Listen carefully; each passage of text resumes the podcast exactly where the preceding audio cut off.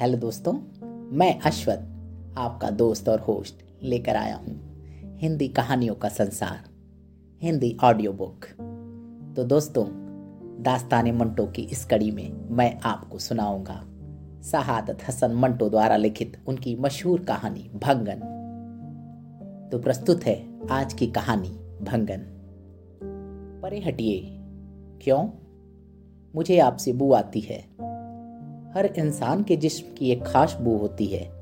आज बीस बरसों के बाद तुम्हें मुझसे नफरत क्यों महसूस होने लगी?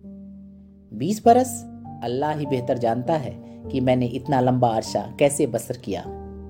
मैंने कभी आपको इस अरसे में तकलीफ़ पहुंचाई? जी, कभी नहीं। तो फिर आज अचानक आपको मुझसे ऐसी बू क्यों आने लगी, जिससे आपकी नाक जो माशा अल्लाह काफ़ी बड़ी है, इतनी आक्रोशित हो रही है? आप अपनी नाक तो देखिए, पकोड़ों जैसी। मैं इससे इनकार नहीं करता। पकोड़े, तुम जानती हो, मुझे बहुत पसंद है। आपको तो हर वाहियात चीज़ पसंद होती है। कूड़े करकट में भी आप दिलचस्पी लेते हैं। कूड़ा करकट हमारा ही तो फैलाया होता है। उसमें आदमी दिलचस्पी क्यों न ले?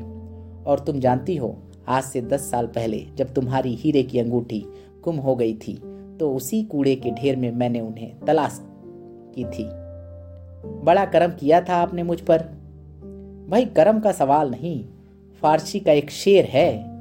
खाक, रा, राब, हिकारत मगर तू चह दानी की दरी गिर्द, सवार बास शद।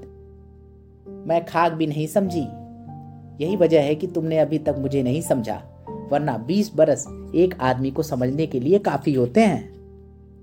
इन बीस बरसों में आपने कौन सा मुख सुख पहुँचाया है मुझे? तुम दुख की बात करो। बताओ मैंने कौन सा दुख तुम्हें इस अरसे में पहुँचाया? एक भी नहीं। तो फिर यह कहने का क्या मतलब था? इन बीस वर्षों में आपने कौन सा सुख पहुँचाया है मुझे? आप मेरे करीब ना आइए, मैं सोना चाहती हूँ। इस गुस्से में नींद आएगी तुम्हें? खाक आएगी बहरहाल आँखें बंद करके लेटी रहूँगी और? और क्या करेंगी? लेटी उस रोज पर आँसू बहाऊँगी जब मैं आपके पल्ले बांधी गई। तुम्हें याद है वह दिन? क्या था? सन क्या था? वक्त क्या था?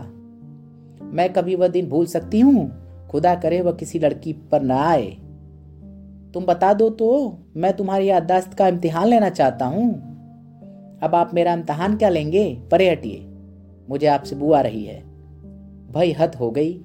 तुम्हारी इतनी लंबी नाक जो कहीं खत्म होने ही, होती ही नहीं नहीं आती, इसको आखिर क्या हो गया?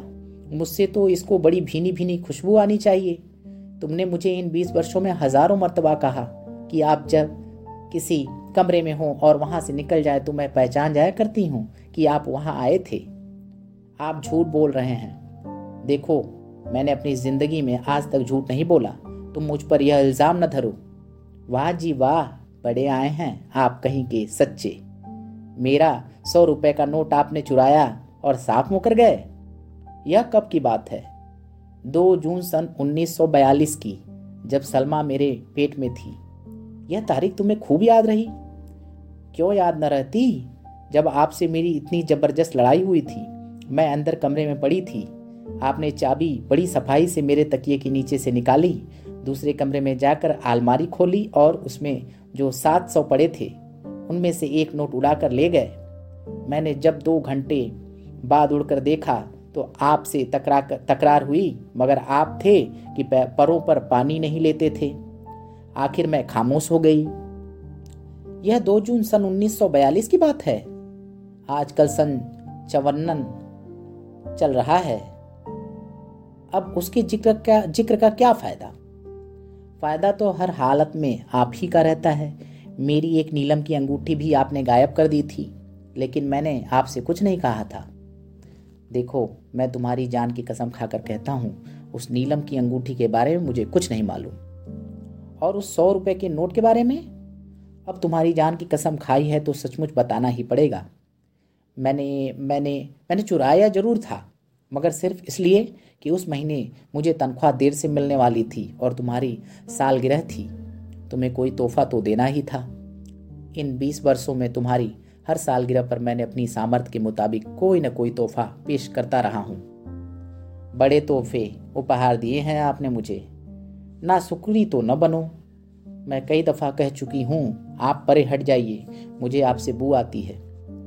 किसकी? यह आपको मालूम होना चाहिए। मैंने खुद को कई मर्तबा सूंघा, मगर मेरी पकौड़ा जैसी नाक में ऐसी कोई बू नहीं घुसी, जिस पर किसी बीवी को ऐतराज हो सके।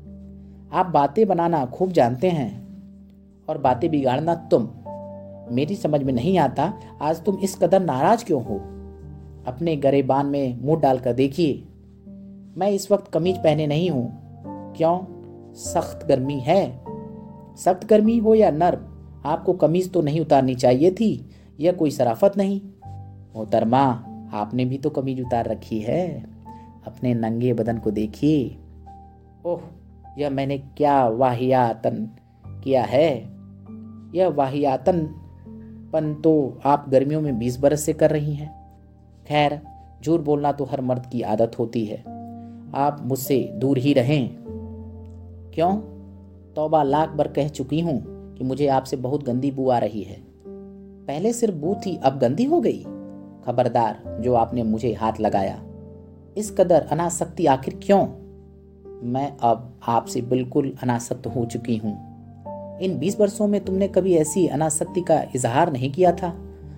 अब तो कर दिया। लेकिन मुझे मालूम तो हो कि इसकी वजह क्या है। मैं कहती हूँ, मुझे मत छूइए। तुम्हें मुझसे इतनी नफरत क्यों हो रही है? आप नापाक हैं, बेहद जलील हैं। देखो, तुम बहुत ज्यादती कर रही हो। आपने कम की है कोई शरीफ आदमी आपकी तरह ऐसी जलील हरकत नहीं कर सकता था। कौन सी? आज सुबह क्या हुआ था? आज सुबह बारिश हुई थी। बारिश हुई थी, लेकिन उस बारिश में आपने किसको अपनी आगोश में दबाया हुआ था? ओह, बस इसका जवाब, जब ओह ही होगा, मैंने पकड़ जो लिया आपको। देखो मेरी जान, मुझे अपनी जानवान मत कहिए, आपको शर्म आनी चाहिए। किस बात पर, किस गुनाह पर? मैं कहती हूँ, आदमी गुनाह करे, लेकिन ऐसी गंदगी में न गिरे। मैं किस गंदगी में गिरा हूँ? आज सुबह आपने उस उस, क्या? उस भंगन को, जवान भंगन को जो मिठाई वाले के साथ भाग गई थी। लाहौल वाला, तुम भी अजीब औरत हो। वह गरीब गर्भवती है। बारिश में झाड़ देते हुए उसको गश आ गया और गिर पड़ी। मैंने उसको उठाया और उसके क्वार्टर में ले गया। फिर क्या हुआ? तुम्हें मालूम नहीं कि वह मर गई? ओह, बेचारी, मैं तो ठंडी बर्फ़ हो गई हूँ। मेरे करीब आ जाओ, मैं कमीज पहन लूँ। उसकी क्या ज़रूरत है? तुम्हारी कमीज तो मैं हूँ। तो दोस्तों, आज का एपिसोड आपको कैसा लगा? और ये कहानी आपको कैसी लगी? हमें अवश्य बताएँ। और मंटो की कहानियाँ सुनने के लिए हमारे चैनल को फॉलो करें और पसंद आए तो इसे शेयर भी करें। अगले एपिसोड में मैं, मंटो की एक नई कहानी के साथ मैं फिर हाजिर होता हूँ। तो सुनते रहिए हिंदी ऑडियो बुक अश्वत के साथ। नमस्कार।